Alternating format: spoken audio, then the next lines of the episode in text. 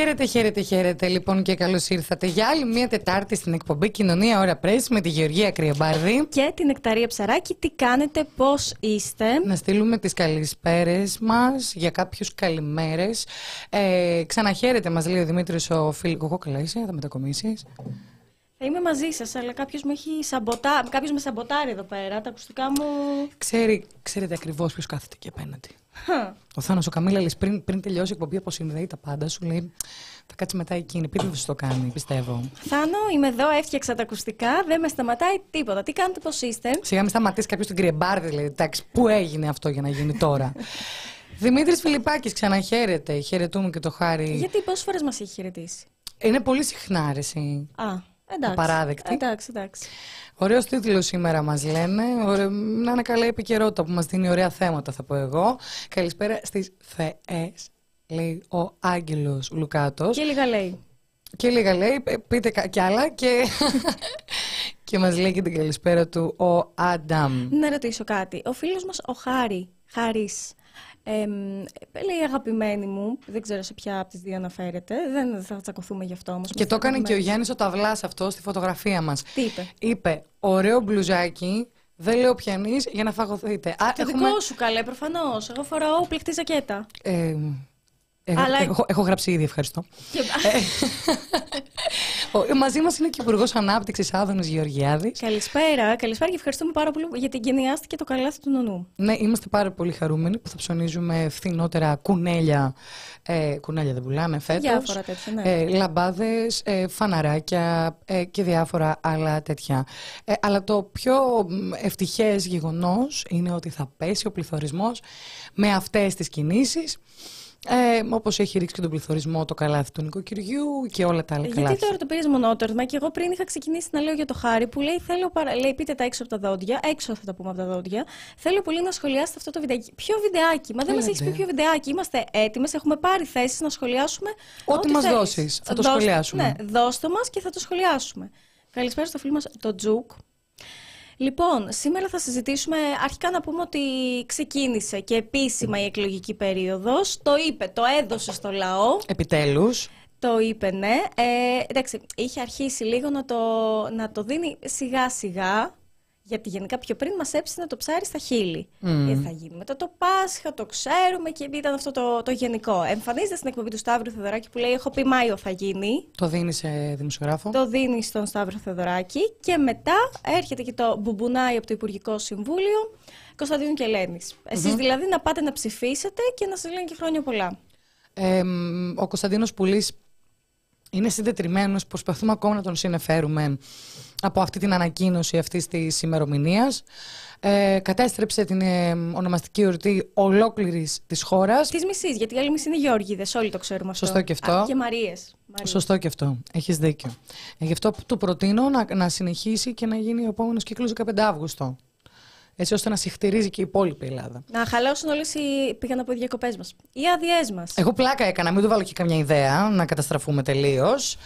Ε, μπαίνω στην εκπομπή, λέει και ακούω για Άδωνη και με έπιασε μια ταχυπαλμία. Ρε παιδιά, ε, επειδή συμβαίνουν αυτά τα πράγματα, ε, ο Άδωνης Γεωργιάδης που συμμετέχει στο group chat μας είναι fake account. Το λέμε αυτό. Ναι, παιδιά, υπήρχε περίπτωση αλλιώς. Να μου πεις, γιατί όχι; Γιατί δεν θα μπορούσε εμάς να μας ακούει ο Υπουργός Ανάπτυξης. τέτοια ώρα δεν έχει και εκπομπές, να εμφανίζεται κάπου. Άρα. Και αναφέρεται και στο chat, στο καλάθι του νονού υπάρχει λαμπάδα καραβάκι Νουρ One. Ε, έχεις πάρα πολύ χιούμορ, ε, επικίνδυνο χιούμορ. Ε, εγώ με τον πρόεδρο είμαστε καλά, δεν ξέρω εσύ τι λες. Λοιπόν, αν, κρίνουμε, Απέχω από οποιοδήποτε σχόλιο. αν κρίνουμε από το Insta, η Νεκταρία δεν είναι πολύ ενθουσιάστηκε με την ανακοίνωση των εκλογών. Λογικά, λογικό. Πού ήμουνα; Πού ήσουν, Είχα πάει Πολωνία, είχα πάει Πόλσκα, είχα πάει Βαρσοβία, Πού έχεις Βαρσάβα. γιατί Ε, μιλάς τώρα έτσι; γιατί έτσι μιλάνε εκεί; Σου κάτσε κάτι λιμό. Εγώ πάω. Παιδιά, εντάξει, ήταν καταπληκτικά. Ε, σας συνιστώ να πάτε. Απλώς να πάρετε μαζί σας πάρα πάρα πολύ ξύδι. Δεν ξέρω, είναι που είναι βόρειοι, είναι που έχουν να πεις και μία ακροδεξιά κυβέρνηση εκλεγμένη με 48% και ένα ναζιστικό κόμμα μέσα στη Βουλή τους με 6,5% και όσο να είναι μία έτσι μ, προς τους ξένους εμ, αντιπάθεια την έχουν, δεν ξέρω. Συνεννοήθηκες όμως; Καλέ, ναι, με, αφού σταμάτησα να μιλάω μετά. Έδειχνες. Ναι. Έμπαινα μέσα και μιλούσα ελληνικά. Αφού μου μιλούσαν όλοι πολωνικά. Και μετά έμπαινε ο Ξανθός και του μιλούσαν αγγλικά. Να πούμε βέβαια στο σημείο αυτό ότι είχε και. μ, Δηλαδή το έχουν πάει και ένα βήμα παραπέρα με, την, ε, έτσι, με το πόσο πολύ. ε, Το όλο ζήτημα, το, το εθνικό το έχουν βάλει στις καρδούλες τους. Γιατί έγινε. Ε, ε, όχι έγινε τώρα, γίνεται βασικά. Ακόμα διεξάγεται δυστυχώς ο πόλεμος ε, στην Ουκρανία. Έχουν πάρει θέση ξεκάθαρα Ναι. ε, υπέρ της Ουκρανίας Είναι παντού και ουκρανικές σημαίες. κατά του Πούτιν, ε, βγάζοντας και διάφορα πραγματάκια που μπορεί να είναι χρήσιμα. Δηλαδή, εγώ αυτό δεν το κατάλαβα. Δηλαδή, υπήρχε περίπτωση να γυρίσεις και να πεις: Σας έφερα σουβενίρ από Πολωνία. Τσακ, ε, χαρτί υγείας με τον Πούτιν πάνω. Ναι, ήταν, είχαν χαρτιά υγιές με τη φάτσα του Πούτιν πάνω. Έχω και φωτογραφικό υλικό, το οποίο θα αναρτήσω προς αποφυγή οποιασδήποτε παρεξήγησης ότι και καλά διασπηρώ fake news. Έμεσω του βήματος που μου δίνει το The Press Project, το οποίο, παιδιά, αξίζει να στηρίζετε. Στηρίξτε την εξάρτητη δημοσιογραφία. Στηρίξτε όλους εμάς που μπορούμε να δημοσιογραφούμε με τον τρόπο που ε, κρίνουμε σωστό χωρίς να έχουμε καμία παρέμβαση από τράπεζες, από επιχειρηματίες, από πολιτικά συμφέροντα κλπ. Από αφεντικά. Από αφεντικά να μας ε, στηρίζετε, μπορείτε να, χ- να χρησιμοποιήσετε το κουμπάκι που βρίσκεται ακριβώς εκεί πέρα που τσατάρετε. Υπάρχει ένα δολάριο το οποίο μπορείτε να πατήσετε Ένα κουμπάκι είναι. και να μας ε, βάλετε όσο χρήματα εσείς επιθυμείτε και όσοι δεν το κάνετε πάλι σας αγαπάμε. Ε, και βλέπουμε εδώ πέρα ότι ο κόσμος είναι έτοιμος να μπούμε λιγάκι στα, μ, στα ζητήματα. Είστε έτοιμοι για το τι θα παιχτεί σε αυτή την προεκλογική περίοδο από fake news, troll κλπ. Να μπούμε λοιπόν στο θέμα. Στο Υπουργικό Συμβούλιο ο Κυριάκος Μητσοτάκης ανακοίνωσε ότι πρόκειται να γίνουν οι εκλογές. Το ίδιο Υπουργικό Συμβούλιο που κάποιες μέρες πριν έκλαιγε. Μμμ, Στο ίδιο τα Υπουργικό. τέμπη. Σωστά. Ναι, ναι. Τα ίδια Ε, τραπέζια ήταν που είχαν δάκρυα πάνω. Και λίγο αργότερα ανακοίνωσε, γιατί να πούμε ότι το Υπουργικό Συμβούλιο αυτό έγινε στα πλαίσια. Ε, μ, έπρεπε να συζητηθούν ζητήματα που αφορούν το Υπουργείο Εθνικής Αμήνης. Ε, υπογράψαμε πάλι για διάφορους πυράβλους και άλλα χρήσιμα. Γενικότερα η χώρα θωρακίζεται, παιδιά. Και είναι σημαντικό γιατί είδες τι έγινε τώρα και με τους Πακιστανούς τρομοκράτες. Είναι πάρα πολύ σημαντικό να θωρακίζεται η χώρα με πυράβλους και είναι πάρα πολύ σημαντικό να ενισχύεται και ο ρόλος της ΕΕΠ. Ε, γιατί βλέπετε, μας έχουν οδηγήσει σε δύο φοβερές αποκαλύψεις. Τη Ρωσίδα πρακτόρισα και τους Πακιστανούς ε, που Τρομοκράτες. που ήταν από το Ιράν και μέναν ο ένας στη Σπάρτη, ο άλλος αλλού και θα συναντιόντουσαν σε ρακομελάδικος στο ψήρι. Τέλος πάντων. Ναι.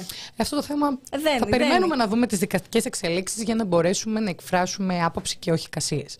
Ε, Κάποιοι έχουν βέβαια ήδη καταλήξει σε συμπεράσματα. Νίκος Ευαγγελάτος, Ναι, ναι. γραφικά. Ε, βρέθηκε μπη- ανοίξτε. μέσα. Βρέθηκε Ανοίξτε. μέσα στο εστιατόριο. Μην ανοίξετε τώρα, γιατί τώρα είμαστε εμείς. Ναι, ναι, ναι. Αλλά να σας πω εγώ τι έγινε. Βρέθηκε μέσα στο εστιατόριο μαζί με γραφικά τους δύο κρατούμενους και εκείνος.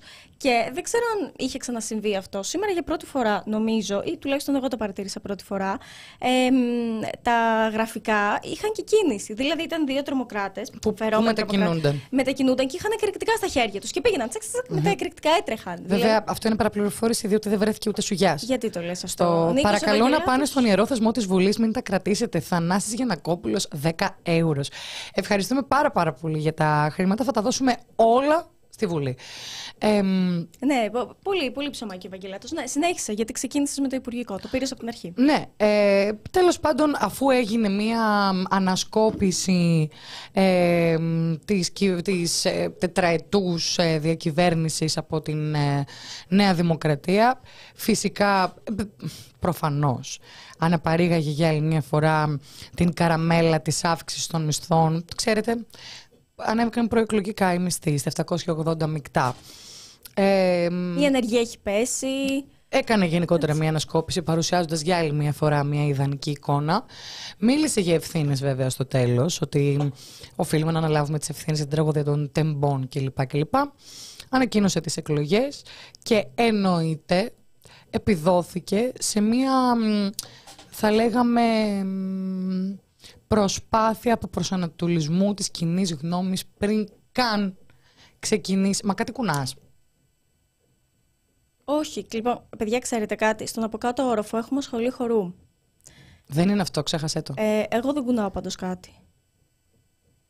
Από κάτω λες να Είμαι είναι. σίγουρη ότι είναι Απίστευτο. αυτά τα Πάρτε θρασίτα χαμπάρι. τα παιδάκια. Ναι, φανταστείτε. Πάρτε χαμπάρι πόσο καλά μικρόφωνα μας βοηθάτε να έχουμε με τη στήριξή σας. Είναι απίστευτο, είναι από κάτω. Είναι, είναι απίστευτο. Είναι απίστευτο. Φανταστείτε ότι εμείς τώρα αυτό το ακούμε κανονικά, αλλά αυτοί κάνουν και άλλα μαθήματα, ρε παιδί μου. Δηλαδή, καταλαβαίνετε τώρα ορθοφωνίες και διάφορα τέτοια. Κάποια στιγμή παίζουν δήλωση, μόνο η τραγικά. σχολή. Δήλωση, ναι. Παίζουν μόνο τραγικά έργα. Δηλαδή, δεν θα δεις ποτέ να παίζουν, ξέρω εγώ, μ, κάποιο ε, διάλογο να, γίνε, να, γίνεται, να ερμηνεύουν διάλογο από ευτυχισμένοι μαζί Κωνσταντίνου και Ελένη. Δεν θα το δείτε αυτό. Οπότε πάντα νομίζουμε ότι από κάτω σκοτώνονται. Τους έχουμε μάθει πια, ο- το οποίο δεν φάνηκε τώρα πολύ, γιατί τρομάξαμε. Anyways, είναι πάρα πολύ λοιπόν σημαντικό να τονίσουμε ότι ο Κυριάκο Μητσοτάκης έχει επιδοθεί για άλλη μια φορά στην ε, τρομολαγνία με την οποία συνηθίζει να επιχειρηματολογεί και να παρουσιάζει καταστάσεις. Μίλησε για το δίλημα κυβερνησία ή σταθερότητα και έφερε το παράδειγμα της γειτονικής Βουλγαρίας, υπενθυμίζοντας ότι πρόκειται να προχωρήσει στην πέμπτη εκλογική αναμέτρηση για διάστημα δύο ετών ακόμη ε, στην προσπάθειά του να εξηγήσει, γιατί μιλάμε τώρα για έναν πολιτικό ο οποίος ακόμη εξετάζει και ευελπιστεί για στο σε- για το σενάριο της αυτοδυναμίας. Ε, κάτι το οποίο φαίνεται κιόλας και από τα φιλοκυβερνητικά, τα προσκύμενα προς την κυβέρνηση media, τα οποία ήταν πάρα πολύ αστεία τα ρεπορτάζ, τα οποία έλεγαν μετά τα τέμπη φαίνεται ότι είχε χάσει την αυτοδυναμία. Ναι, γιατί πριν τα τέμπη ήταν βέβαιο ότι θα έχουμε αυτοδυναμία Νέας Δημοκρατίας. Ήταν τόσο ικανοποιημένοι οι πολίτες στις δημοσκοπήσεις που γίνονται από Κολονάκι μέχρι Γλυφάδα και Τούμπαλιν. Εμ, είναι πάρα πολύ λοιπόν σημαντικό να εξηγήσουμε τι σημαίνει ε, απλή αναλογική και για ποιο λόγο το αφήγημα της κυβέρνησης που θέλει το πιο ανώθευτο εκλογικό σύστημα δεν είναι πηγή αστάθειας. Ουσιαστικά θα τα εξηγήσουμε και πολύ καλύτερα με τον καλεσμένο μας. Ο Κυριάκος Μητσοτάκης τι επιχειρεί να κάνει. Επιχειρεί να περάσει στο λαό την άποψη ότι είναι καλύτερο να έχουμε μια κυβέρνηση μειοψηφίας. Γιατί αν το δούμε τελείως ομά, όταν σχηματίζονται κυβερνήσεις με 33, 35, 36% Μειοψηφίας είναι είναι η μια κυβέρνηση. κυβέρνηση μειοψηφίας που δεν ανταποκρίνεται στη λαϊκή εντολή. Και τι σου λέει όμως, αλλά θα έχεις κυβέρνηση. Θα έχεις κυβέρνηση. Τι θέλεις, να μπαίνουμε από τη μία εκλογική διαμάχη στην άλλη, να μην είναι κυβέρνητο καράβι η χώρα; Και μας λένε όχι όσο υπάρχει το 3%. Δεν έχουμε απλή αναλογική. Λοιπόν, εμ, Μας κάνεις spoil, θα τα εξηγήσουμε με τον καλεσμένο μας. Ουσιαστικά τι σημαίνει απλή αναλογική; Απλή αναλογική σημαίνει ότι όσο τη 100 βγάζεις, όσε έδρες παίρνεις. Ε, στην Ελλάδα, αν ένα κόμμα δεν συμπληρώσει 3%, δεν μπορεί να μπει στη Βουλή. Αν βγάλει 2,99, δεν μπαίνει στη Βουλή. Αν βγάλει 3%, βάζει μέσα στη Βουλή 9 βουλευτές. Ε, παρόλα αυτά, είναι ένα αναλογικό σύστημα. Δεν υπάρχει το bonus των 50 εδρών που δίνεται πακετάκι στο πρώτο κόμμα. Και αν με ρωτάτε, είναι μια πιο εμ, δίκαιη διαδικασία. Πολύ πιο δίκαιη διαδικασία. Ε, όντως ωστόσο Φράγκη. Ε, παρόλα αυτά ε, να πούμε το εξής. Το γεγονός ότι θα έχεις μια υπηρεσιακή κυβέρνηση για ένα διάστημα μέχρι η λαϊκή εντολή να υλοποιηθεί αυτούσια και ανώθευτη, σε καμία περίπτωση δεν είναι αστάθεια. Ένα. Και δύο. Για ποιο λόγο φέρνουμε παραδείγματα όπως τη Βουλγαρία, όταν όλοι γνωρίζουμε ότι με απλή αναλογική θα διεξαχθούν οι εκλογές 21 Μαΐου και μόνο. Αν δεν καταφέρουμε να σχηματίσουμε κυβέρνηση, θα πάμε 2 Ιουλίου ή όποτε λένε τέλος πάντων ότι θα γίνει η δεύτερη εκλογική διαμάχη, με την ενισχυμένη. Επομένως, ε, όλα αυτά καλό είναι να τα ξεκαθαρίσουμε, γιατί ο Μητσοτάκης αυτό που λέει ή με ψηφίζετε ή είστε ξεκρέμαστοι. Το οποίο προφανώς και είναι ένα επικοινωνιακό τρικ. Δεν είναι ο πρώτος που το χρησιμοποιεί και σίγουρα όχι ο τελευταίος. Είναι η λογική μετά από μένα το χάος, μετά από μένα το τίποτα. Δηλαδή ή Μητσοτάκης ή χάος. Ε, επίσης είναι επικοινωνιακά η λογική του διλήμματος που φέρνει ε, απευθείας τον πολίτη ε, μπροστά σε μια κατάσταση χαώδη. Δηλαδή, ο- οτιδήποτε και να είναι αυτό. Σου φέρνουν δύο παγωτά. Αμέσως έρχεσαι σε μια κατάσταση τώρα τι να διαλέξω, τι να διαλέξω, τι να κάνω. Και έτσι Αυτό είναι ένα όπως- δίλημα πολύ ωραίο. Παγωτό, ε, βανίλια ή σοκολάτα. Και ο Τζο Μπάιντεν έχει διαλέξει σοκολάτα. Λοιπόν, ο πρόεδρος των ΗΠΑ δεν είναι πολύ καλά. Το ξέραμε, θα μου πείτε. Το ξέραμε. Δεν έχω στενάχρονη μουσική να βάλω. Ναι, ρε γαμώτο. Δεν είναι πολύ καλά, παιδιά. Να πούμε ότι ο άνθρωπος έχει άνοια. Ε, δεν εξηγείται διαφορετικά. Ε, Όχι, ε, έχει. Απλά. Δεν ξέρω, είναι de facto, έχει άνοια. Εγώ δεν το γνωρίζω αυτό. Νομίζω ότι είναι ένα αστείο το οποίο κυκλοφορεί στα social media χωρίς να έχει διαπιστωθεί. Δεν μπορεί αρχικά να είναι αστείο μια κατάσταση υγείας, προφανώς. Όχι, εννοώ, είναι, ασ- εννοώ ότι είναι ψέμα. Όταν λέω αστείο, αυτό εννοώ.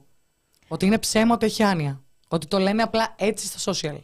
Ναι, δεν ξέρουμε. Είναι άλλο θέμα υγείας. Τώρα δεν μπορούμε να ξέρουμε. Γι' αυτό το θέμα είναι ότι οι γκάφες πάνε και έρχονται.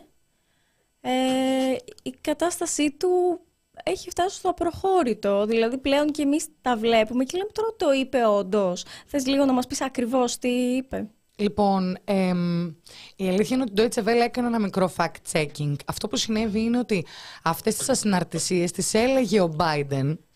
Ωστόσο, ε, στην αρχή είχε- είχε γραφεί ότι ε, ήταν μια, ένα αρχικό αστείο που έκανε ε, πριν την τοποθέτησή του σχετικά με την επίθεση στο Nashville που σκοτώθηκαν παιδάκια.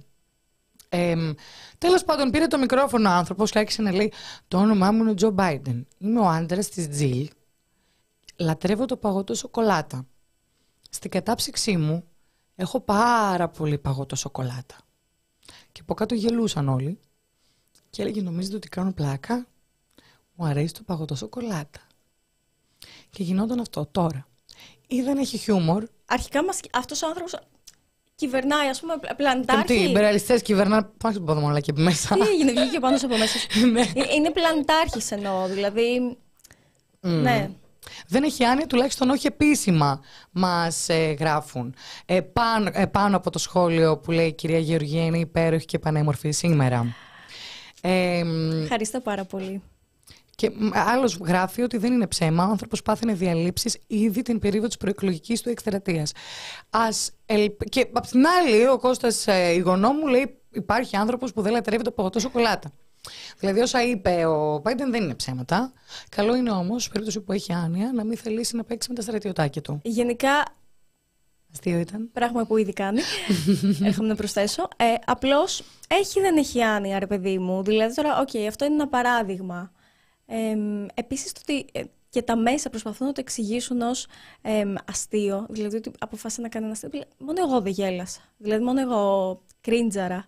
Δεν ξέρω, ε, δεν, νομ- δεν αισθάνομαι ότι έκανε κάποιου είδους πλάκα. Αισθάνομαι ότι Ναι. εκείνη την ώρα κάτι έλεγε το, ο εγκέφαλός του και Ναι, που ναι, ήθελε να το ναι. εκφράσει. Απλά αυτό θέλω να πω ότι αυτό είναι τώρα ένα παράδειγμα, αλλά γενικά ο εγκέφαλός του θέλει να εκφράσει κάποια πράγματα που γενικά καλό είναι να μην εκφράζονται. Είχε κάνει γκάφα και με το Ιράν, είχε κάνει. ε, μιλούσε μόνος του. Ε, τις προάλλες το- ρωτούσε κάτι ο δημοσιογράφος και αποχώρησε από την αίθουσα. Ε, μ, μιλούσε για το νεκρό παιδί του. Κάτι, κάτι πάλι εκεί με κάποιο νεκρό είχε. Δηλαδή πραγματικά που να το πιάσεις και που να το αφήσεις. Και σύν της άλλης έχουν διαρρεύσει και δεκάδες βίντεο που δείχνουν ότι το επιτελείο του του αφήνει ραβασάκια. Τώρα θα μου πείτε, όλοι έχουν χαρτιά πάνω τους που δείχνουν τη ροή των κινήσεων, αλλά εδώ του υπενθυμίζουν να πει καλησπέρα. Κοίταξε. Ποιον βέβαια- θα κοιτάξει κλπ. Βέβαια, να, θυμηθ- να θυμηθούμε στο σημείο αυτό και το σημειωματάκι στον ε, Κώστα Καραμανλή που έλεγε αν ρωτήσουν οι δημοσιογράφοι. Θα απαντάς πεις τώρα. αυτό. Έχεις απόλυτο Αν δίκιο. ξαναρωτήσουν. Τι θα πούμε, ότι έχει άνοια ο Κώστας Αχιλέα Καραμανλής. Αυτό λέω. Δεν ρε παιδί μου. έχει. Εντάξει, κάποιοι άνθρωποι χρειάζονται μια καθοδήγηση. Απλά και το επιτελείο. Δηλαδή, την προηγούμενη φορά είχε τον ε, τραμπ Άντε να το συμμαζεύει τώρα με το Twitter. Τώρα έχει αυτό να του αφήνει ρεβασάκι και πού να αφήσει το ποτήρι με το νερό. Δηλαδή και αυτοί να ξεκουραστούν κάπως, ρε παιδιά. Μμμ. Ε, κάποιοι κακοπροαίρετοι θα έλεγαν ότι δεν κυβερνάει ο Biden, μας γράφουν. Ε, εντάξει, εννοείται αυτό ότι υπάρχει ένα τεράστιο επιτελείο και ότι απλώς είναι η βιτρίνα μπροστά. Αυτή τη βιτρίνα Εννοείται. βρήκαν. Αυτή τη βιτρίνα. Μα, μα και αυτό ήθελα να πω, αφού επιτελεί το ρόλο της βιτρίνας. Why you? Ναι, This is a question. OK. Ε, Και σου απαντάω και, OK. okay. Ε, να πούμε επίσης Να πούμε, να πούμε. Τι; το εξής, ότι όσον αφορά τις δικές μας ε, εκλογικές ε, διαδικασίες, εμ, είμαστε έτοιμοι, αυτή, και αυτή είναι η προσωπική μου εκτίμηση, δεν ξέρω αν συμφωνείς, δεδομένου ότι η Νέα Δημοκρατία έχει χάσει πάρα πολύ επικοινωνιακά με τα όσα έχουν συμβεί, από την ακρίβεια μέχρι την αστυνομοκρατία, μέχρι το έγκλημα των τεμπών και γενικότερα έχει πυροδοτηθεί πάρα πολύ λαϊκή οργή συσσωρευμένη. Γιατί δεν υπάρχει κλάδος αυτή τη στιγμή που να μην είναι δυσαρεστημένος. Από τους υγειονομικούς μέχρι τους εκπαιδευτικούς, μέχρι τους μαθητές, μέχρι τους πάντες. αυτό που ήθελα λοιπόν να πω είναι ότι η επιλογή της συγκεκριμένης ημερομηνίας δεν εξυπηρετεί μόνο ε, το να καθυστερήσουμε και να ξεχαστεί λιγάκι το έγκλημα των τεμπών κλπ. Είναι πάρα πολύ σημαντικό ότι 21 Μαΐου μια τεράστια πλειοψηφία της Ελλάδας φεύγει να δουλέψει. Φεύγει να πάει σεζόν. Με αποτέλεσμα και φυσικά γνωρίζουμε όλοι ποιες είναι οι συνθήκες της σεζόν. Ε, δεν νομίζω να υπάρξει κάποια χαλαρή εργοδοσία που θα επιτρέπει την απουσία, διπλή απουσία, αν πάμε σε δεύτερο γύρο, ανθρώπων που εργάζονται σε νησιά που είναι νέοι. Ε, ναι, για νέους. Ε, ναι. Ο Μητσοτάκης γνωρίζει ότι αν πέσει από κάπου θα πέσει από την νεολαία. Ναι. Οι προηγούμενες γενιές άλλωστε ψηφίζουν με όρους οπαδικούς. Γεννήθηκαν η Δημοκρατία, θα πεθάνω έτσι. Πότε ξανά αριστερά, όμως πούλησαν τη Μακεδονία και ο τσιπρα Δηλαδή είναι, είναι διαφορετικό. Ε, οι νέοι όμως, από ό,τι βλέπουμε, υπάρχει ένα αντιμητσοτακικό ε, κίνημα και το λέω πολύ συγκεκριμένα αντιμητσοτακικό, γιατί είμαι απόλυτα βέβαιη ότι τα ποσοστά της Νέας Δημοκρατίας θα εκτιναχθούν στο Θεό ε, με την επιλογή άλλου Προέδρου. Ε, βέβαια, ε, Δηλαδή, αν δούμε κανένα δένδια ε, πρόεδρο, τώρα δείχνω ιδέες, δηλαδή δεν το έχουν σκεφτεί, θα μου πεις. Ε, αν δούμε κανένα δένδια, τα πράγματα θα πάνε πάρα πολύ καλύτερα. Μα τώρα η Νέα Δημοκρατία είναι Μητσοτάκης, δηλαδή ναι, είναι δεν λέμε κυβέρνηση νοδού. Δηλαδή, ναι. Όπως και να έχει, στερείτε το δικαίωμα ψήφου από αυτούς τους ανθρώπους. Όσοι έχετε το δικαίωμα ε, και να, να γκουγκλάρετε, να μπείτε στο gov ετεροδημότες, να δείτε αν μπορείτε να μεταφέρετε τα εκλογικά σας δικαιώματα. Φοιτητές, επειδή αντιλαμβάνομαι ότι 21 Μαΐου είναι και μια κρίσιμη περίοδο όσον αφορά την εξεταστική κιόλας. Mm. Φοιτητές που μένετε σε άλλες πόλεις, να μπείτε να δείτε αν μπορείτε να μεταφέρετε εκλογικά σας δικαιώματα που πιστεύω θα μπορείτε, αρκεί να αποδείξετε ότι ζείτε τουλάχιστον δύο χρόνια στην, ε, στην τοποδιαμονή σας. Ε, γιατί είναι πάρα, πολύ, είναι πάρα πολύ σημαντικό να ψηφίσουμε όσο ακόμα έχουμε στα χέρια μας το όπλο της απλής αναλογικής, της απλής αναλογικής, του αναλογικού συστήματος τέλος πάντων, της όχι ενισχυμένης. τι λέει, όταν λέμε ότι ο Μητσοτάκης θέλει να μην ψηφίσουν οι νέοι, να θυμόμαστε ότι το 19 οι εκλογές έγιναν 7 εβδόμου δεν είχαμε την ίδια, δεν είχαμε την ίδια συγκυρία. Δεν καταλαβαίνω. Το 19 τι; Επίσης τότε δεν ήξερε ενώ δεν, είχαν γίνει, δεν είχαν γίνει όλα αυτά που έχουν γίνει μέσα σε αυτή την τετραετία. Ναι, το θέμα ποιο είναι. Τώρα, ας πούμε, με αυτό το σχόλιο, τι να πούμε, ότι ο Τσίπρας σεβάστηκε ότι θα τελειώσει εξεταστική, αλλά δεν σεβάστηκε το ότι θα έχουμε εργαζομένους. Δεν καταλαβαίνω τι ναι, πάνε. και εγώ λίγο Έχω μπερδευτεί από ποια άποψη δηλαδή το λέμε αυτό. Ε, Εν τω μεταξύ, εγώ νιώθω ότι. Ρε παιδί μου, είναι το ίδιο μοτίβο, ότι ζούμε το ίδιο και το ίδιο. Δηλαδή, από τη μία έχεις ε, τη δεξιά κυβέρνηση, πλέον κυβέρνηση Μητσοτάκη, να λέει αστάθεια ή Μητσοτάκης, και από την άλλη έχει, δηλαδή πραγματικά τόσο, τόσο παλιακό όλο αυτό. Το Τζίπρα να ξαναβγαίνει με σύνθημα θα επιστρέψουμε τον λογαριασμό. Δηλαδή πραγματικά είναι όλο τόσο παλιακό, τόσο πασόκνουδο. Αυτό το έχει ξανακάνει, γυρνάμε πίσω το λογαριασμό. Γι' αυτό σου λέω, νιώθω ότι θα δούμε το ίδιο και σε, σε διαμάχες τέλος πάντων πολιτικές, τι λέει, ο, τι λέει ο ένας, τι λέει ο άλλος. Συχάθηκε ο κόσμος, συχάθηκε. Δεν βλέπω, λέει, σχέση αίτιου αιτιατού εδώ. Φυσικά και υπάρχει σχέση αίτιου αιτιατού. Το γεγονός λοιπόν, το γεγονός ότι ο Αλέξης Τσίπρας προκήρυξε εκλογές Ιούλιο με, με ενδεχόμενο σενάριο να σκέφτεται και εκείνος παρομοίως. Δεν σημαίνει ότι δεν το σκέφτηκε ο Κυριακό Μητσοτάκη. Ο Κούλης, αν μπορούσε, θα τι έκανε και του χρόνου. Δηλαδή, εννοείς ότι θα κυβερνούσε. Ε, έγραψε. Ε, έγραψε ο Γιώργος ναι, Φώτος. Okay, ε, εννοείς δηλαδή ότι θα κυβερνούσε άλλον έναν χρόνο ενώ θα είχε συμπληρώσει τετραετία δεν καταλαβαίνω τι συζητάμε αυτή τη στιγμή. Ε, όμως υπάρχουν άλλα πιο σημαντικά θέματα από αυτό. Ε, εκτός λοιπόν από το να προσπαθήσει να αποφύγει την ψήφο των νέων, το άλλο που κάνει είναι να προσπαθεί να πλευρίζει βουλευτές άλλων κομμάτων για να πάρει την παρέα που ακολουθεί από πίσω. Το κοινό τους, ναι. Βλέπεις για παράδειγμα έναν Λοβέρδο. Κόβει και ράβει μέσα σε ένα πασόκα διαφορώντας τελείως για την πιθανότητα διαγραφής του. Και μια νέα δημοκρατία που δεν μπορούμε να πούμε κιόλας ότι του κάνει και ιδιαίτερο πόλεμο. Και γιατί; Ο οποίος Λοβέρδος δεν είναι ότι απλά διαφορεί για το, για το πώς αυτό μπορεί να φανεί στο κόμμα του. Έχει και μια, ένα θράσος, θα το πω. Ακριβώς. Ότι δεν με πειράζει κανένα. Εμένα δεν με κουνάει κανένας. Δεν με πειράζει κανένας. Δεν μπορεί να με σβήσει κανένας.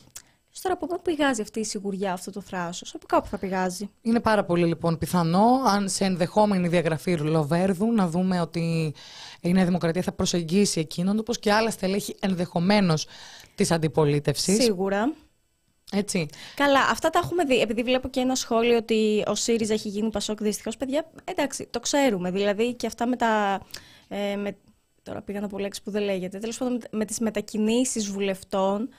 Ε, το έχουμε δει αυτό το έργο πάρα πολλές φορές. Επίσης ο ΣΥΡΙΖΑ έχει κανονικά σε ένα πολύ μεγάλο βαθμό πασοκοποιηθεί και όχι μόνο ως προς τα άτομα που έχει, αλλά και ως προς το λόγο που χρησιμοποιεί πλέον. Ξεκάθαρα. Δεν μπορούμε να... Ο Τσίπρας είναι ε, πλέον, ε, και λέω Τσίπρας γιατί είναι πολύ προσωποκεντρικό κόμμα είναι ο ΣΥΡΙΖΑ. Είναι το ίδιο, ναι. Είναι προσωποκεντρικό, δηλαδή είναι η ταυτότητα του ΣΥΡΙΖΑ ο ίδιος ο Αλέξης Τσίπρας. Ε, η αλήθεια είναι ότι αυτό που κάνει το έχουμε ξανασυζητήσει, προσπαθώντας να πιάσει το μέσο ψηφοφόρο και αυτόν που φοβάται λιγάκι τους μετανάστες και σου λέει: Εγώ το φράκτη από τον Ευρώ δεν τον βγάζω. Ε, Ασφαλής ε, τρίτη χώρα η Τουρκία και λίγο ε, να πιάσει και λίγο πιο φιλολαϊκά, να χτυπήσει στον ε, μικρό μεσαίο. Ναι, ρε, και όλος ο λόγος κλεισέ. Και από την άλλη και ο Μητσοτάκης εκεί χτυπάει πάρα πολύ, προσπαθώντας να πατήσει πάνω στο ότι ο Αλέξης Τσίπρας ε, ε, ουσιαστικά ε, γονάτισε την μεσαία τάξη. με τους φόρους και όλα αυτά. Λοιπόν, Γεωργία, μπες στο ψητό, μην κολλάς. Δεν ξέρω ποιο ψητό. Ε, Κώστας, πήγα να πω Κωστάσα. Δεν ξέρω Κωστάσα γράφει. Κωστάσα, OK. Okay. Τσίπρας είναι καλό παιδί στην Καστοριά που τον είχα δει και έβγαζε λόγο σαν το Σοκράτη στην πλατεία. Είχα λιώσει. Μάλιστα. Ο Τσίπρας έχει πολύ καλό λόγο. Να λέμε. Δεν είναι για γέλια. Δεν το, το κρίνω έτσι. Δεν είναι καθόλου για γέλια. Τώρα, επειδή υπάρχει το κλασικό σε κάθε εκλογική διαμάχη. Ποιο να ψηφίσω, όλοι χάλια είναι. Ξεχνάμε πάρα πολύ εύκολα τι ξεχνάμε. Όταν υπάρχει ο κίνδυνος οι Ναζί να ξαναμπούν στη Βουλή, έχει πάρα πάρα πολύ μεγάλη αξία η ενίσχυση μικρότερων κομμάτων που δεν υπάρχει περίπτωση ένα από τα υπάρχοντα κόμματα από όλα αυτά που κατεβαίνουν και απλώς δεν έχουν κανένα δημόσιο λόγο διότι δεν τους προσφέρεται βήμα, τηλεοπτικό βήμα να εκφράσουν τις θέσεις τους. Δεν υπάρχει λοιπόν περίπτωση να μην αντιπροσωπεύει κάποιος εσένα. Και προφανώς δεν εννοούμε στο 100% αλλά κάπως να πλησιάζει, ρε παιδί μου, στις mm. ιδέες σου ένα κόμμα. Ναι, πήγαινε ψήφισε δεν σημαίνει ενίσχυσε το δικοματισμό. Δεν σημαίνει ενίσχυσε τον, τον λιγότερο καλό, ας πούμε, τον λιγότερο κακό, ας πούμε. Σημαίνει μπορείς να βοηθήσεις στο να διαμορφωθεί μια βουλή ισχυρή, αντιπολιτευτικά φυσικά, και να εκτοπιστούν οι, οι, οι, πραγματικές παθογένειες. Και μετά υπάρχει και λάθος λογική ότι ε, ναι, η δική μου ψήφος θα κάνει τη διαφορά. Ή ε, στην απλή αναλογική, ναι. ναι. Στην απλή αναλογική η ψήφος σου θα κάνει τη διαφορά. Ε, Επίσης, επειδή βλέπω ένα σχόλιο από Φράγκη, οι Γάλλοι δείχνουν το δρόμο. Ε, το θέμα της Γαλλίας είναι πολύ μεγάλο και θέλω να κάνω έτσι ένα πολύ πολύ μικρό σχόλιο, τύπου μια πρόταση.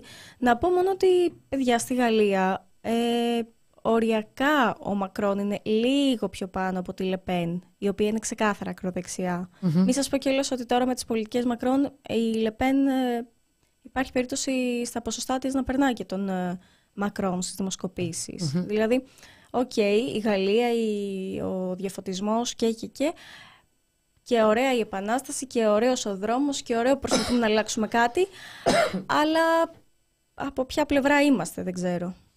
Κοιτάξτε, ναι. Ε, γενικότερα δεν μπορείς να ξέρεις ποτέ ποιοι είναι. Απλά είναι πάρα πολύ σημαντικό το ότι όταν οι Γάλλοι εξηγείρονται δεν αστείευονται. Ναι, και... φυσικά. Απλά να, επειδή ε, το βλέπω συνέχεια ότι από το κάδρο έχει φύγει τελείως η Λεπέν. Ναι, για το λόγο που είναι στο δρόμο μιλάω. Ε, δεν ξέρουμε. Και... Θέλω να πω ότι προφανώς είναι Λες, πολύ ε, σημαντικό αυτό που γίνεται, αλλά μπορεί και κάποιος ακραίος δεξιός να είναι στον δρόμο. Δηλαδή, μην θεωρούμε ότι όλοι αυτοί που έχουν βγει έξω και εξω- εξεγείρονται είναι μ, αριστεροί δικαιωματιστές. Όπως και να έχει. Και αριστεροί δικαιωματιστές να είναι, προφανώς είναι πολύ σημαντικό. Δεν, εμ, πολύ σημαντικό αυτό που γίνεται. Προφανώς. Απλά αν, αν το δούμε σε πολιτικό επίπεδο, η Γαλλία αυτή τη στιγμή έχει μία Λεπέν να κόβει και να ράβει. Και από την άλλη ένα Μακρόν. Μμ.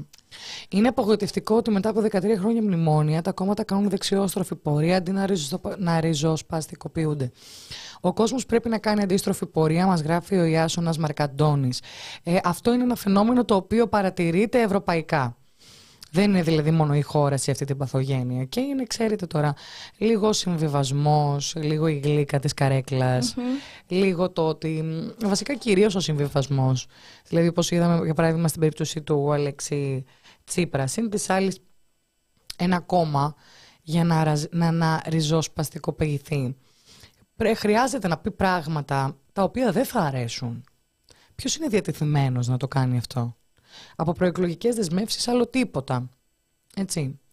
Ε, είναι πάρα πολύ ε, δύσκολο να βγει κάποιος και να μιλήσει για πραγματική ρήξη και να απαριθμίσει και τις συνέπειες οι οποίες ενδεχομένως θα υπάρξουν από μια τέτοια διαδικασία ε, και να κερδίσει την εμπιστοσύνη του λαού, ο οποίος είναι ήδη σε μια κατάσταση επισφάλειας. Ε, μ, όλα, όλα καλά κορίτσια, αλλά Δυτική Θεσσαλονίκη, Βελόπουλος και Κασιδιάρης είναι πρώτη επιλογή πολλών. Με αυτό τι κάνουμε; Και σε πολλά άλλα μέρη δυστυχώς. Ε, ε, Αυτή τη στιγμή μας ζητάς να λύσουμε το ζήτημα της άνθησης του φασισμού Έχουμε γράψει πολλά κείμενα. και έχω και πάρα πολλές ιδέες οι οποίες επίσης δεν θα αρέσουν. Τι κάνουμε με τους φασίστες. Λοιπόν, Ας ε, συνεχίσουμε. να βάλουμε στην παρέα μας την και τον εκπομπή. καλεσμένο να τα πούμε πιο καλά. Σιγά σιγά ναι, γιατί λέγαμε τι θα πούμε, τι θα πούμε. Μπύρι μπύρι μας πήρε η ώρα. Μμ. Καλά τώρα βέβαια με τις εκλογές έχουμε να λέμε. Θα, Βλέπω. θα κουραστείτε να μας ακούτε. Καλά όχι θα κουραστείτε.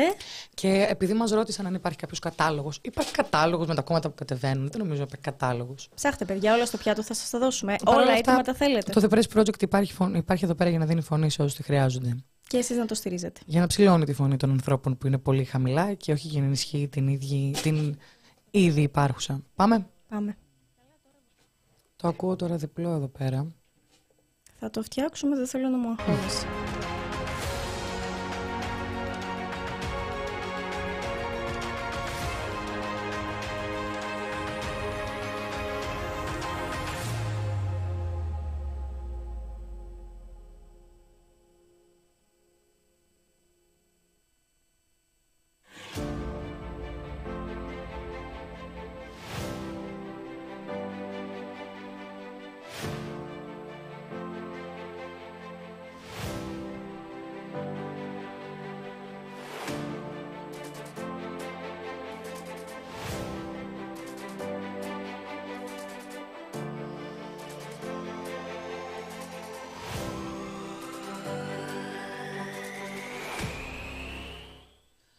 Και επιστρέψαμε λοιπόν πάρα πολύ γρήγορα και έχουμε την χαρά να έχουμε μαζί μας τον Δημήτρη Καλτσόνη, ο οποίος είναι καθηγητής θεωρίας κράτους και δικαίου στο Πάντιο Πανεπιστήμιο. Χαίρετε! Καλησπέρα σας. Γεια σας, ευχαριστούμε. πάρα πολύ που είστε μαζί μας. Εγώ σας ευχαριστώ για την πρόσκληση να συζητήσουμε. Ξέρετε κύριε Καλτσόνη, θα ξεκινήσουμε λιγάκι μπαίνοντας στο ψητό και τα πιο γενικά θα τα συζητήσουμε. Το δίλημα με απλή να διαλέξει ο κόσμος σε ακυβερνησία ή σταθερότητα, το οποίο έθεσε ο Πρωθυπουργός κιόλας από το πρώτο λεπτό ανακοίνωσης των βουλευτικών εκλογών. Κατά την άποψή σας ευσταθεί; Ε, δεν υπάρχει πιο δίλημα. Μμμ. Ε, το εκλογικό σώμα θα αναδείξει, θα εκφράσει τη βούλησή του στις εκλογές, εκφράζει τη βούλησή του στις εκλογές ε, και με βάση τη βούλησή του θα πρέπει να δημιουργηθούν ε, οι κατάλληλοι, θα δημιουργηθούν μάλλον οι, οι συσχετισμοί των δυνάμεων και αυτοί θα μπορούν να εκφραστούν με τον ένα ή άλλο τρόπο για το σχηματισμό της κυβέρνησης. Μμμ. Δεν, είναι- δεν υπάρχει κανένα τέτοιο δίλημα. Ε, να πω μονάχα ότι αυτό που χρειάζεται πάντοτε είναι να υπάρχει ε, ως εκλογικό σύστημα η απλή αναλογική.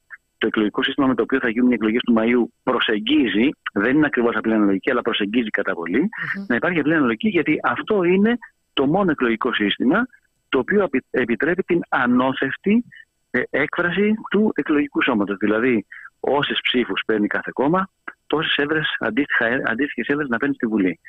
είναι το μόνο εκλογικό σύστημα το οποίο δεν νοθεύει δεν είναι καλπονοθευτικό, δεν νοθεύει την βούληση του εκλογικού σώματος ναι. και είναι το μόνο εκλογικό σύστημα το οποίο είναι γνήσια δημοκρατικό.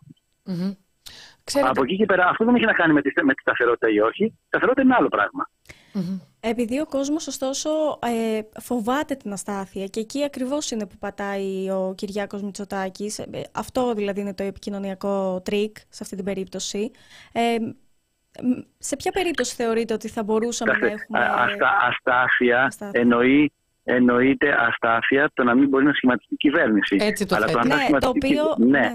Να πούμε λίγο πρακτικά. Το αν θα σχηματιστεί κυβέρνηση, πρακτικά σημαίνει. Ναι, να πω το εξής, ότι ε, η αστάθεια προέρχεται από τη, όχι από τη βούληση του εκλογικού σώματος, αλλά από τη βούληση των πολιτικών κομμάτων. Δηλαδή, αν ένα κόμμα ενώ μπορεί να συνεργαστεί με ένα άλλο, γιατί έχει ξέρω εγώ κάποιες κοινέ θέσεις. Ε, δεν, δεν χωρίζει, τα περισσότερα κόμματα δεν τα χωρίζει σημικό τείχος από τα, από τα άλλα. Υπάρχουν και κοινέ θέσεις, έτσι και μπορεί αυτό, αυτό φαίνεται και σε μια σειρά ψηφοφορία στη Βουλή, σε κρίσιμα ζητήματα κτλ. Αν ένα κόμμα λοιπόν στυλώσει τα πόδια και πει: Εγώ δεν συνεργάζομαι με τίποτα, αυτό είναι πρόβλημα του κόμματος. Και αυτό πρέπει να το πάρει και θα το πάρει σίγουρα υπόψη του το εκλογικό σώμα ε, και ο ψηφοφόρος ε, για το τι θα επιλέξει στις εκλογές. Δεν έχει να κάνει η αστάθεια και η μη δυνατότητα σχηματισμού συμμαχικής κυβέρνησης με το εκλογικό σύστημα. Mm-hmm. πρωτίστως. Ε, αντιστρέφω όμως το ζήτημα. Ε, γιατί το επιχείρημα αυτό στην πραγματικότητα τι θέλει να μας πει; Θέλει να μας πει ότι χρειαζόμαστε εκλογικά συστήματα καλπονοθευτικά που μετατρέπουν τη μειοψηφία π.χ. του 35%, του 36%, του 39%, του 40% σε κοινοβουλευτική πλειοψηφία με έδρες το 55% των εδρών, το 60% των εδρών. Αυτό όμως, ξαναλέω, είναι, ένα, είναι μια παραχάραξη της βούλησης του εκλογικού σώματος. Μάλιστα. Και βέβαια, δυστυχώς, ξέρουμε από την ελληνική συνταγματική ιστορία, αλλά και τη σύγχρονη πραγματικότητα, ε, ε, ότι ίσχυσαν μια σειρά εκλογικά συστήματα που ακριβώς αυτό το ρόλο έπαιξαν και, έπαιξαν και, και διαδραμάτισαν. Μάλιστα. Ε, να συζητήσουμε λιγάκι για ποιο λόγο κυρία Κομιτσοτάκη παρουσιάζει την κυβερνησία ως αστάθεια και για ποιο λόγο ξεχνά πρώτον τη δυνατότητα υπηρεσιακής κυβέρνησης και δεύτερον, και διορθώστε με κύριε Καλτσό να κάνω λάθος, εμείς με πλέον λογική ψηφίζουμε μόνο 21 Μαου. Στο δεύτερο γύρο ψηφίζουμε πάλι. Ναι, ναι, ναι ακρι, μα, μα ακριβώς. Ακριβώς, αυτή είναι η επιδίωξη νομίζω του, ε, του κυβερνώντος κόμματος, του κ. Μητσοτάκη, είναι να σύρει ε, τη χώρα και να εκβιάσει το εκλογικό σώμα σε δεύτερες εκλογές, οι οποίες θα γίνουν με άλλο εκλογικό σύστημα, το οποίο είναι κάλπο εθνικό, και με αυτόν τον τρόπο να μπορέσει να εφαρπάξει ε, την κοινοβουλευτική πλειοψηφία, όντας μειοψηφία στο, στο εκλογικό σώμα. Μάλιστα. Είναι σαφές. Επομένως... Αυτή είναι, είναι, είναι σαφέστατο. Να πω με την ευκαιρία και το άλλο, ότι υπάρχουν και χώρες άλλες, οι οποίες έχουν ε, μια μακρά παράδοση ε, συγκλήσεων, αναζητήσεων, κυβερνήσεων συνεργασίας, ε, ανασύνθεση των κυβερνήσεων. Κόμματα μπαίνουν σε μια κυβέρνηση, κόμματα βγαίνουν από μια κυβέρνηση και δεν έπαθαν τίποτα κακό. Α πούμε το Βέλγιο, ε, το οποίο μάλιστα κάποια περίοδο είχε επί ένα ολόκληρο χρόνο, 365 μέρες, ήταν με υπηρεσιακή κυβέρνηση. Γιατί, Γιατί γίνονταν διαβουλεύσεις ανάμεσα στα πολιτικά κόμματα ε, για να καταλήξουν, προκειμένου να καταλήξουν σε ένα κοινό κυβερνητικό πρόγραμμα ε, και, σε, και, σε, και σε σύνθεση της κυβέρνησης. Δεν έπαθε τίποτα το Βέλγιο. Αντιθέτως, θα έλεγα ότι εκεί οι εργαζόμενοι αξιοποιώντας ακριβώς ε, αυτό, το, το, αυτό το στοιχείο, μπόρεσαν να πιέσουν και να καταθέσουν μερικά πράγματα. Ξέρουμε, ας πούμε, για παράδειγμα, ότι στο Βέλγιο ισχύει ε, η αυτόματη τιμαριθμική αναπροσαρμογή που σημαίνει ότι οι μισθοί αναπροσαρμόζονται σχεδόν αυτόματα ανάλογα με την αύξηση του πληθωρισμού και της ακρίβειας. Προς τα πάνω, σωστά. Ε... Άρα, λοιπόν, ε, τι είναι καλύτερο; Ναι, το, το, η χώρα βασικά επιχείρημα που χρησιμοποιείς σε αυτή την περίπτωση είναι η Βουλγαρία. Ότι ουσιαστικά δίνει στον κόσμο την εντύπωση ότι η Βουλγαρία είναι ακυβέρνητη αυτή τη στιγμή και υπάρχει ένα χάος. Υπάρχει κυβέρνηση. Αυτό είπε ο κ. Μητσοτάκης. Ναι, ναι, ναι, ναι, αυτό λέω. Ε, ναι, όμως ούτε αυτό ισχύει. Πρώτον, γιατί στη Βουλγαρία δεν υπάρχει απλή αναλογική υπάρχει ε, ένα εκλογικό ε, όριο, ε, ένα εκλογικό κατόφλι για να εισέλθουν τα κόμματα στην Βουλή του 4%. Αλλά ξέχωρα από αυτό, η κυβερνητική και η, μάλλον η πολιτική κρίση στη Βουλγαρία έχει πολύ, έχει πολύ διαφορετικές και βαθύτερες αιτίες. Mm. Έχει να κάνει πρωτίστω με το γεγονός ότι υπάρχουν δύο αντιμαχόμενα στρατόπεδα της ολιγαρχίας της χώρας αυτής. Το ένα, το ένα στρέφεται και συνεργάζεται και έχει ε, ε, ε, και έχει δεσμούς με τη Δύση, με τις ΗΠΑ, με την Ευρωπαϊκή Ένωση, με τη Δυτική Ευρώπη και το άλλο είναι στραμμένο προς τη Ρωσία. Επομένως, η οξύτατη ε, ενδο, ενδοεμπεριαλιστική διαμάχη ανάμεσα στις ΗΠΑ και στη Ρωσία εκφράζεται στην περίπτωση της Βουλγαρίας με αυτή την οξύτατη πολιτική κρίση που βέβαια, ε, ε που βέβαια εδράζεται και, στις, και στο γεγονός της βαθύτατης κοινωνικής κρίσης. Επομένως, Άρα δεν έχει να κάνει με το εκλογικό σύστημα. Ε, ε συγκρίνει επομένως δύο τελείως ανώμια πράγματα. Εντελώς διαφορετικά πράγματα. Ναι, ναι, ναι, ναι, ναι προφανώς. Να δούμε λιγάκι το παράδειγμα του Βελγίου, γιατί είναι πολύ ενδιαφέρον. Αυτή τη στιγμή πόσα κόμματα ε, ε, ε, κυβερνούν μαζί στο Βέλγιο; Όχι μόνο. Ε, νομίζω είναι τρία τουλάχιστον, αν θυμάμαι σωστά. Ε, εγώ τώρα μου έρχεται στο μυαλό και μια άλλη περίπτωση, παλαιότερη, ναι. όπου εκεί ίσχυε το σύστημα της απλής αναλογικής, χωρίς κανένα ε, ψεγάδι, χωρίς κανένα ε, όριο εισόδου στη Βουλή, που είναι το περάσμα της Ιταλίας πριν από το 1990. Και το ερώτημα που τίθεται και έρχεται εύλογα στο μυαλό είναι το εξής. Πότε ήταν καλύτερα στην Ιταλία, πριν το 1990 όταν υπήρχαν, ε, υπήρχε η απλή αναλογική, υπήρχαν κυβερνήσεις συνεργασίας. Βεβαίως, πολλές φορές υπήρχε κυβερνητική αστάθεια, αλλά μήπως τότε οι εργαζόμενοι είχαν περισσότερες δυνατότητες να ασκούν την επιρροή τους και να κερδίζουν μια σειρά κοινωνικά δικαιώματα. Γιατί είναι όσο να είναι, όσο να είναι, είναι μια, είναι μια κυβέρνηση εκλεγμένη σύμφωνα με τη λαϊκή εντολή δεν μειοψηφεί. Ε, βέβαια, βέβαια, αυτό είναι το θέμα. Αυτό είναι και η ουσία. Βέβαια. Και μπορεί, και μπορεί ο λαός με αυτόν τον τρόπο να ασκεί την επιρροή του πιο αποτελεσματικά. Ενώ στην περίπτωση της, του καλπονοθετικού εκλογικού συστήματος που μετατρέπει ας πούμε, το 38% σε, σε κυβέρνηση ή σε, σε απόλυτη πλειοψηφία στη Βουλή, εκεί οι δυνατότητες πίεσης από την πλευρά του, του λαού είναι πολύ μικρότερες. Mm-hmm. Δηλαδή αντιστρέφεται. Στην, στην, στην περίπτωση της απλή αναλογική είναι ο λαός αυτός που πιέζει στην περίπτωση του καλβονοθετικού εκλογικού συστήματος είναι η κυβέρνηση μειοψηφίας στο λαό ουσιαστικά που εκβιάζει και πιέζει το λαό.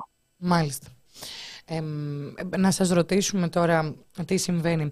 Ε, όταν έγινε ακόμη και η κρίση στα τέμπη, όπως το λέει, το έγκλημα στα τέμπη, όπως ακριβώς ε, το λέμε στο δρόμο, ε, ουσιαστικά αυτό που χρησιμοποιούσε ο επιχείρημα ο κ. Μητσοτάκης είναι ότι, πήρα, ότι το γεγονός ότι αυτή τη στιγμή υπάρχει μια κυβέρνηση αυτοδυναμία, της δίνει και τη δυνατότητα να παίρνει πάρα πολύ γρήγορες αποφάσεις, να είναι ένα κοινό σώμα, να μην υπάρχουν μέσα διαφωνίες.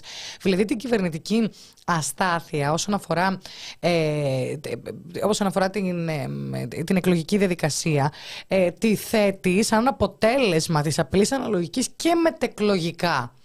Δηλαδή σου λέει. Καλά, εδώ παραβιάζει τη λογική νομίζω τώρα. Δεν έχει καμία λογική αυτό το πράγμα. Ναι. Αυτό το επιχείρημα. Εγώ δεν το, δεν το πρόσεξα να σας πω την αλήθεια. Ναι. Αλλά δεν έχει κάποια λογική. Ε, η οικονομική καταστροφή της χώρας. Ε, η είσοδος στα μνημόνια. Ε, όλα, η, η, το ξύλο των κοινωνικών δικαιωμάτων. Το έκαναν ε, οι κυβερνήσεις αυτοδυναμίας. Η αναξιοκρατία. Όλα τα έκαναν κυβερνήσεις αυτοδυναμίας. Όλα τα έκαναν κυβερνήσεις οι οποίες ήταν μειοψηφία στο λαό και πλειοψηφία στη, στη Βουλή λόγω των καλπονοδευτικών εκλογικών Έτσι στήθηκε ε, όλο το. Α χρησιμοποιήσω τη δική τους έκφραση, όλο το πάρτι ε, mm-hmm. των, των, των, καταχρήσεων, ε, όλη αυτή η ιστορία με, τις, ε, με, τις, ε, με το δημόσιο χρέος, με το εξωτερικό χρέος κτλ. κτλ. Ε, η, η καταχρέωση της χώρας μας από τις κυβερνήσεις αυτές στήθηκε. Από τις κυβερνήσεις του, του πάλι ποτέ δικοματισμού, οι οποίες αναδεικνύονταν με καλπονοθετικά εκλογικά συστήματα. Μάλιστα. Επομένως... Είναι πολύ ενδιαφέρον αυτό για να καταλάβει ακριβώς και ο κόσμος τι σημαίνει απλή αναλογική, δηλαδή πόση σημασία έχει η ψήφος στις 21 Μαου, ε, ώστε να μην πάμε σε δεύτερη κάλπη. Γιατί θα είναι τελείως ε, διαφορετικά διαμορφωμένο το τοπίο.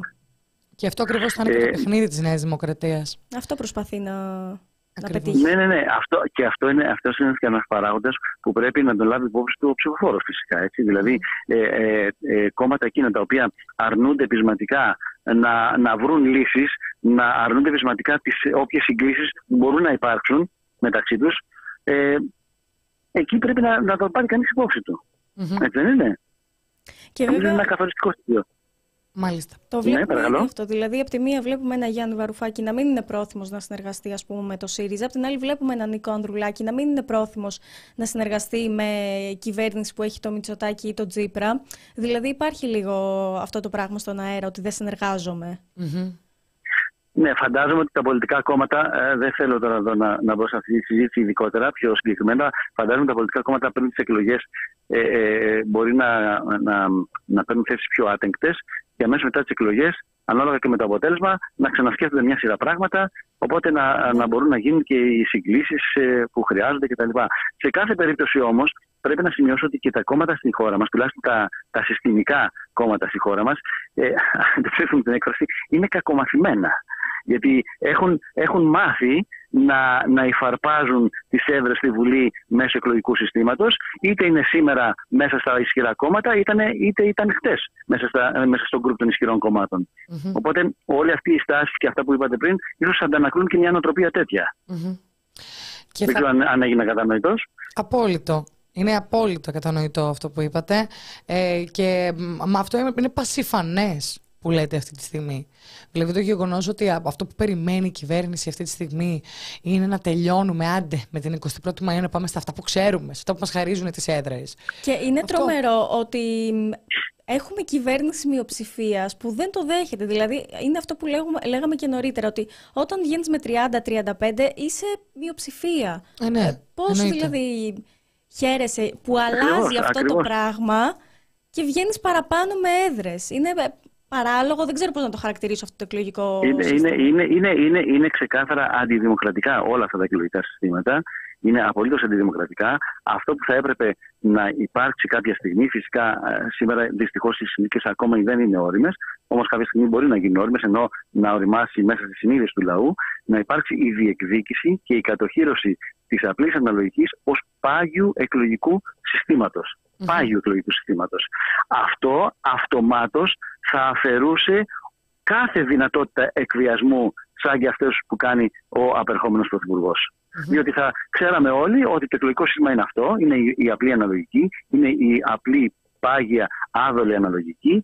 Κάθε κόμμα θα πάρει ανάλογα με τις ψήφους του τις αντίστοιχες έδρες και αυτό από εκεί και πέρα μας θα οδηγήσει όσα κόμματα θέλουν και όσα κόμματα μπορούν σε συγκλήσεις. Αναγκαστικά. Γιατί δεν θα έχουν και άλλη λύση. Δεν θα έχουν τη λύση στο τσεπάκι του εκβιασμού του εκλογικού σώματος μέσω ενός άλλου καλπανοθετικού εκλογικού συστήματος. Και η απλή λογική είναι πολύ σημαντική να υπάρχει, γιατί ακόμα και πολίτες που δεν θέλουν να πάνε να ψηφίσουν ε, έχοντας τη λογική ότι έλα μωρέ, η δική μου ψήφος θα αλλάξει τα πράγματα, ακριβώς με αυτό το σύστημα η ψήφος μετράει. Mm-hmm.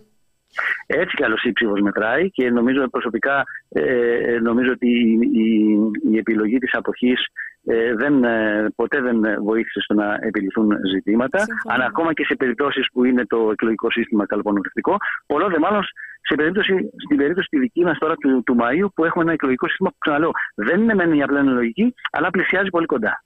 Να ρωτήσω, ε, δεδομένου ότι πλέον έχουμε ένα σύστημα που μοιάζει με την απλή αναλογική. Επομένως και οι δημοσκοπήσεις οι οποίες βγαίνουν αυτή τη στιγμή δεν έχουν και κάποιο ιδιαίτερο νόημα. Πλέον κάθε ψήφος μετράει. Δηλαδή τα ποσοστά που βγαίνουν δεν μπορώ να καταλάβω με τι λογική. Καλά, για τις δημοσκοπήσεις ξέρετε ότι υπάρχουν πάρα πολλές ε, αμφισβητήσεις, ε, ναι, πώς γίνονται και τα λοιπά, τι σκοπιμότητες υπάρχουν και τα σχετικά. Ε, αν μάλιστα αυτό δεν λαμβάνει υπόψη του ε, δεν λαμβάνει υπόψη τι δημοσκοπήσεις και το γεγονός ότι ο πολίτης θα ψηφίσει με ένα σύστημα που προσεγγίζει αυτό της απλής αναλογικής, άρα διαμορφώνει και μια αντίστοιχη νοοτροπία στην επιλογή, ε, νομίζω ότι ακόμα περισσότερο ε, μπορεί να τους οδηγήσει σε λαθεμένες εκτιμήσεις. Mm-hmm. Αλλά αυτό δεν, δεν μπορώ να το πω με βεβαιότητα φυσικά. Mm-hmm. Ε, και να κάνουμε λιγάκι, να δούμε τι ακριβώς ενδέχεται να συμβεί 21 Μαΐου. Τα σενάρια. Ναι, πότε θα πάμε σε δεύτερες εκλογές, δεν και καλά. Πότε, ε, ε, αν, αν οι διερευνητικές εντολές, ε, τις οποίες ορίζει το άρθρο 37 του συντάγματος, ε, δεν καρποφορήσουν. Δηλαδή; Ε, ε, δηλαδή, αν τα κόμματα στα οποία θα λάβουν την διερευνητική εντολή με τη σειρά, όπως είναι πρώτο, δεύτερο, τρίτο, όπως ορίζει το άρθρο 37 του συντάγματος, δεν κατορθώσουν ή δεν θελήσουν να βρουν, ε, ε, να βρουν συμμαχίες, να βρουν συνεργάτες, να βρουν συμμετέρους κυβερνητικούς ε, που να έχουν πάνω από 151 έδρες. Η Νέα Δημοκρατία, από ό,τι καταλαβαίνω, δεν είναι πρόθυμη να κάνει κάτι τέτοιο. Δεν ξέρω τώρα τι θα κάνει το, το κόμμα της Εξωματική Αντιπολίτευσης. Ε, αν όμως κάποια κόμματα μπορούν αθρηστικά να έχουν πάνω από 151 βουλευτές, μπορούν κάλλιστα να αναδείξουν κυβέρνηση. Μάλιστα. Σε περίπτωση που βγει ως πρώτο κόμμα 21 Μαου η Νέα Δημοκρατία και δεν συνεργαστεί κανείς να συνεργαστεί, ε, δεν συμφωνήσει κανείς να συνεργαστεί με τη Νέα Δημοκρατία. Μετά έχει την επιλογή ναι. να κάνει κυβέρνηση συνεργασίας στο ΣΥΡΙΖΑ. Έτσι. Μετά, ναι, ναι, μετά η πρόεδρος της Δημοκρατίας θα δώσει τη διερευνητική τρίμερα, τις διερευνητικές εντολές είναι αυτές, θα δώσει τη διερευνητική εντολή στο δεύτερο κόμμα, στο κόμμα της αξιωματικής αντιπολίτευσης. Και αν για να κάνει την επιθυμήσει- αντίστοιχη διερεύνηση. Και αν, αν το κυβερνών κόμμα, ε, αν το πρώτο κόμμα μάλλον λάθος, ε, θελήσει να κάνει μια, συν- μια μ, ε, κυβέρνηση συνεργασίας, αλλά δεν βρεθεί κανείς που να συνεργάζεται, πάλι το ίδιο συμβαίνει. Ε, το- Ναι, φυσικά, φυσικά, ναι, ναι, βέβαια, ναι. Πρέπει, πρέπει για να σχηματιστεί η κυβέρνηση πρέπει να υπάρχει δεδηλωμένη. Δηλαδή να, να φαίνεται να υπάρχει ε, η δυνατότητα για 151 βουλευτέ στη Βουλή. Αν δεν υπάρχει κάποιο άλλο κόμμα να στηρίξει ε, την, ε, το πρώτο κόμμα, ας πούμε, όποιο θα είναι τέλος πάντων αυτό, προφανώς δεν μπορεί να προκύψει η κυβέρνηση. Και σε περίπτωση που ε, η Νέα Δημοκρατία, αν είναι πρώτη, δεν απορρίψει το να συνεργαστεί με κάποιο, ε, και με κάποιο κόμμα, δεν μπορεί να το διεκδικήσει πίσω ο ΣΥΡΙΖΑ. Δηλαδή πρέπει πρώτα να, μ, να γίνει τελείως eliminate η πιθανότητα ότι η Νέα Δημοκρατία. Πρώτα- Ναι. Πάει με τη σειρά να, να το διευκρινίσουμε. Φύνεται, ας μην μιλάμε με κόμματα συγκεκριμένα γιατί δεν ξέρουμε ποιο θα είναι πρώτο και ένα Ναι, δεύτερο ναι. και δεν έχει σημασία Ναι. αυτό.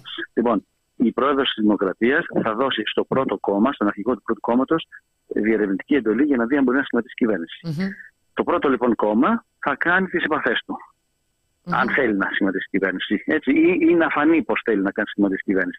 Θα κάνει τις επαφές του. Αν καταλήξει κάπου και μπορέσει να βρει και άλλα κόμματα όπου αθρηστικά να έχουν πάνω από 151 βουλευτές, καλώς. Μμμ. Αν δεν καταλήξει, μετά το πέρας του τριήμερου καταθέτει την εντολή και η εντολή παραδίδεται από την πρόεδρο της Δημοκρατίας στο δεύτερο κόμμα. Μμμ. Που γίνεται Μάλιστα. πάλι η ίδια διαδικασία. Κατανοητό. Αυτό. Και μετά στο τρίτο κόμμα, όπου πάλι επίσης γίνεται η ίδια διαδικασία. Άρα το να αποκτήσεις αυτοδυναμία σε μια εκλογική διαδικασία με πλήρη αναλογική σημαίνει ότι πρέπει να σημειώσεις τρομακτικά ποσοστά, έτσι; Όχι τρομακτικά, το 51%. Ε, είναι. Την πλειοψηφία του λαού. Τρομακτικό είναι όταν Δεν το, έχουμε... αυτό δεν το έχουμε. Δηλαδή, δείτε τώρα.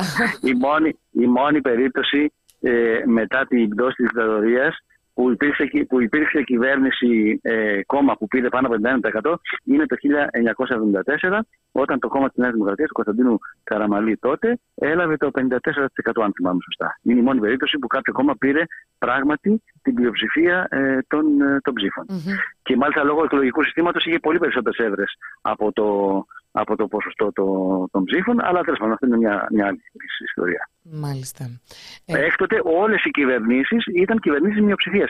Ακόμα και η κυβέρνηση του Ανδρέα Παπανδρέου του 1981, που, είχε, που ήταν μια Ιστορική κυβέρνηση με, αυτή, ναι. με, ναι, και με μια κυβέρνηση με ισχυρή λαϊκή εντολή, είχε το 48%.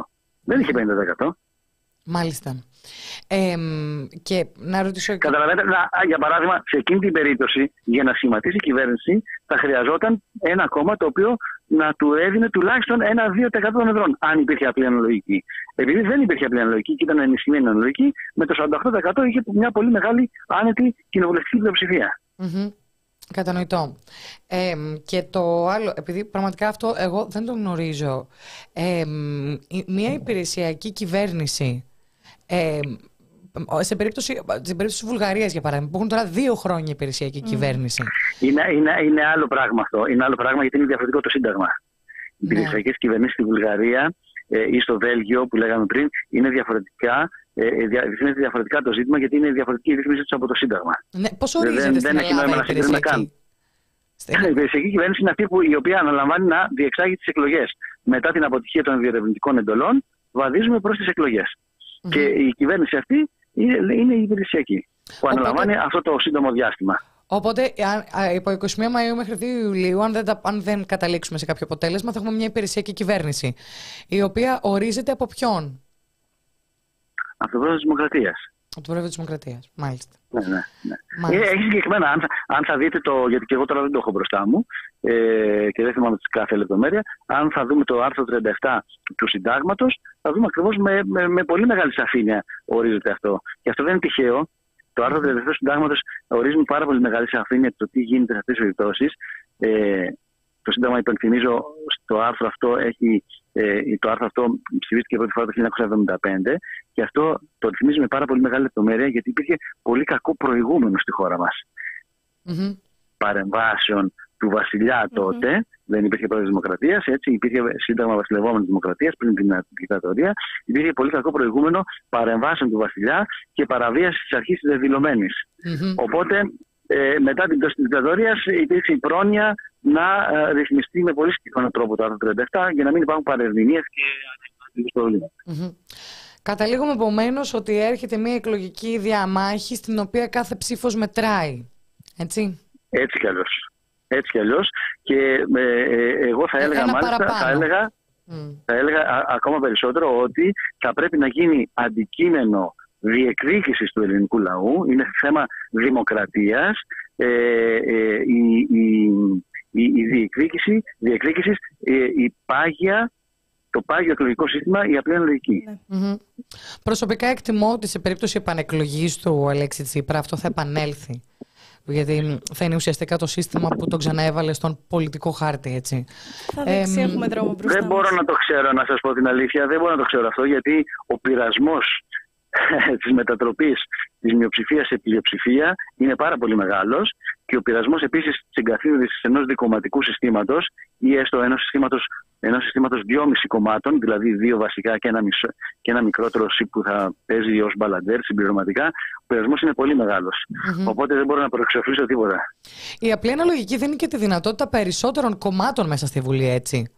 Αρκεί δηλαδή. Ε, να- αντικειμενικά, γιατί, αντικειμενικά, γιατί ο, ο ψηφοφόρος εκφράζεται πιο ελεύθερα Ναι. ε, δεν δεσμεύεται από τα εκβιαστικά διλήμματα στα οποία αναφερόμασταν, αναφερθήκαμε πρωτήτερα. Επομένως, ναι, επιλέγει ε, πιο εύκολα το κόμμα της επιλογής του. Γιατί με τα καλπονοθετικά εκλογικά συστήματα, ε, ακο, ε, πώς να το πω, υπερισχύει η λογική της σε εισαγωγικά χρήσιμης ψήφου.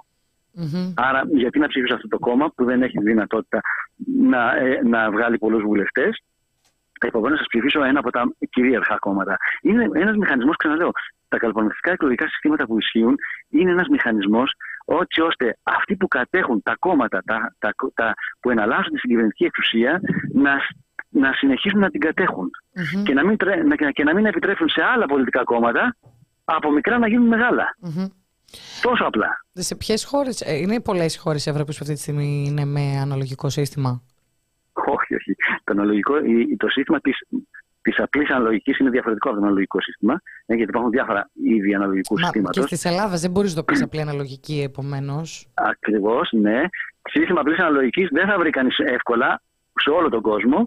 Γιατί, γιατί ακριβώς οι εκάστοτε ε, πολιτικές ελίτ ε, δεν ε, επιθυμούν τον έλεγχο, το λαϊκό έλεγχο, τον έλεγχο από το, από το εκλογικό σώμα και έτσι πολλές φορές προτιμούν, κατά κανόνα μάλλον, προτιμούν ε, εκλογικά συστήματα τέτοια που τους διασφαλίζουν την αναπαραγωγή τους, την αναπαραγωγή της εξουσίας τους. Μμμ.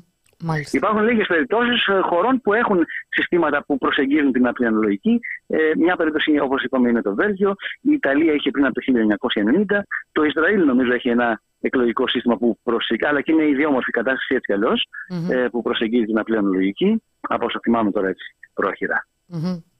Μάλιστα. Ε, μ, εγώ.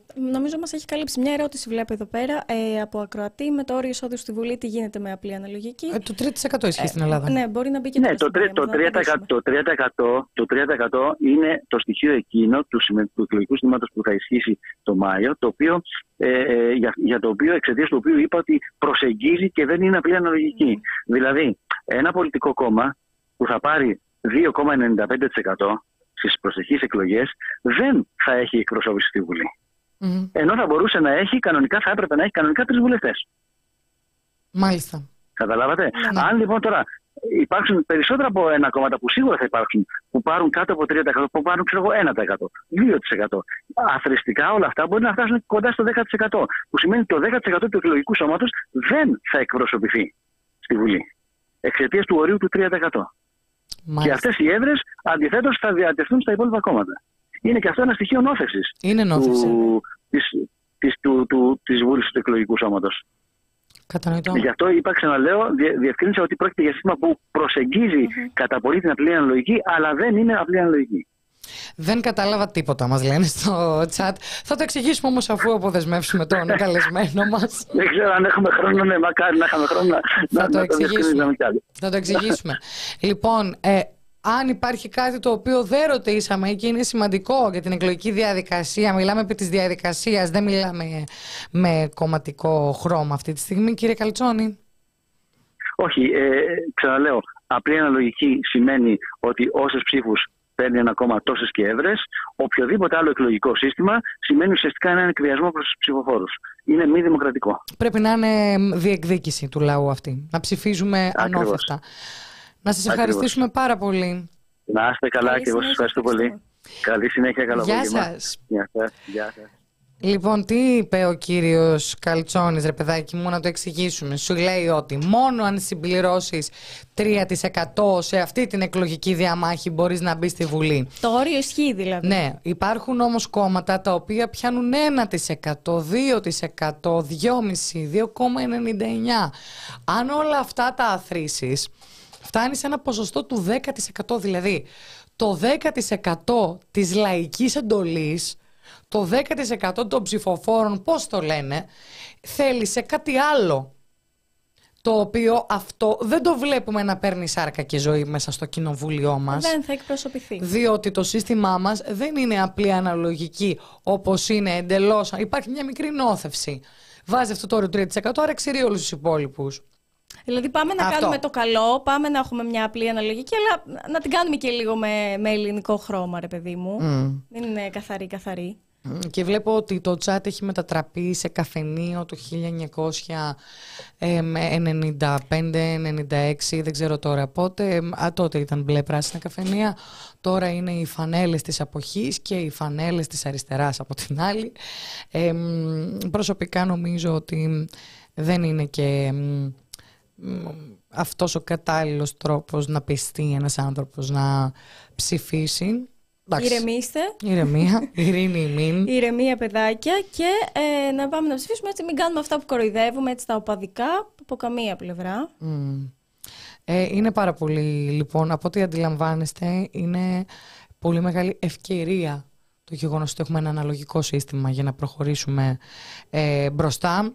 Είναι μια ευκαιρία έτσι ώστε να εκφραστεί καλύτερα και περισσότερο η λαϊκή βούληση μέσω της απλής αναλογικής. Και είναι όντως μια ευκαιρία μόνο στις 21 Μαΐου. Και γι' αυτό το λόγο είναι πάρα πολύ σημαντικό να πούμε ότι δεν πρέπει να ψηφίσουμε με όρους δικοματισμού.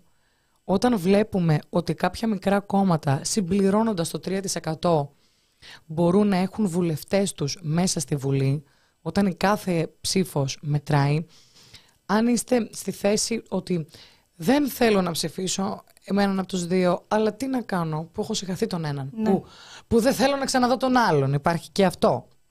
Έτσι. Είναι μια μοναδική ευκαιρία να ψηφίσετε αυτό που πραγματικά σας εκφράζει.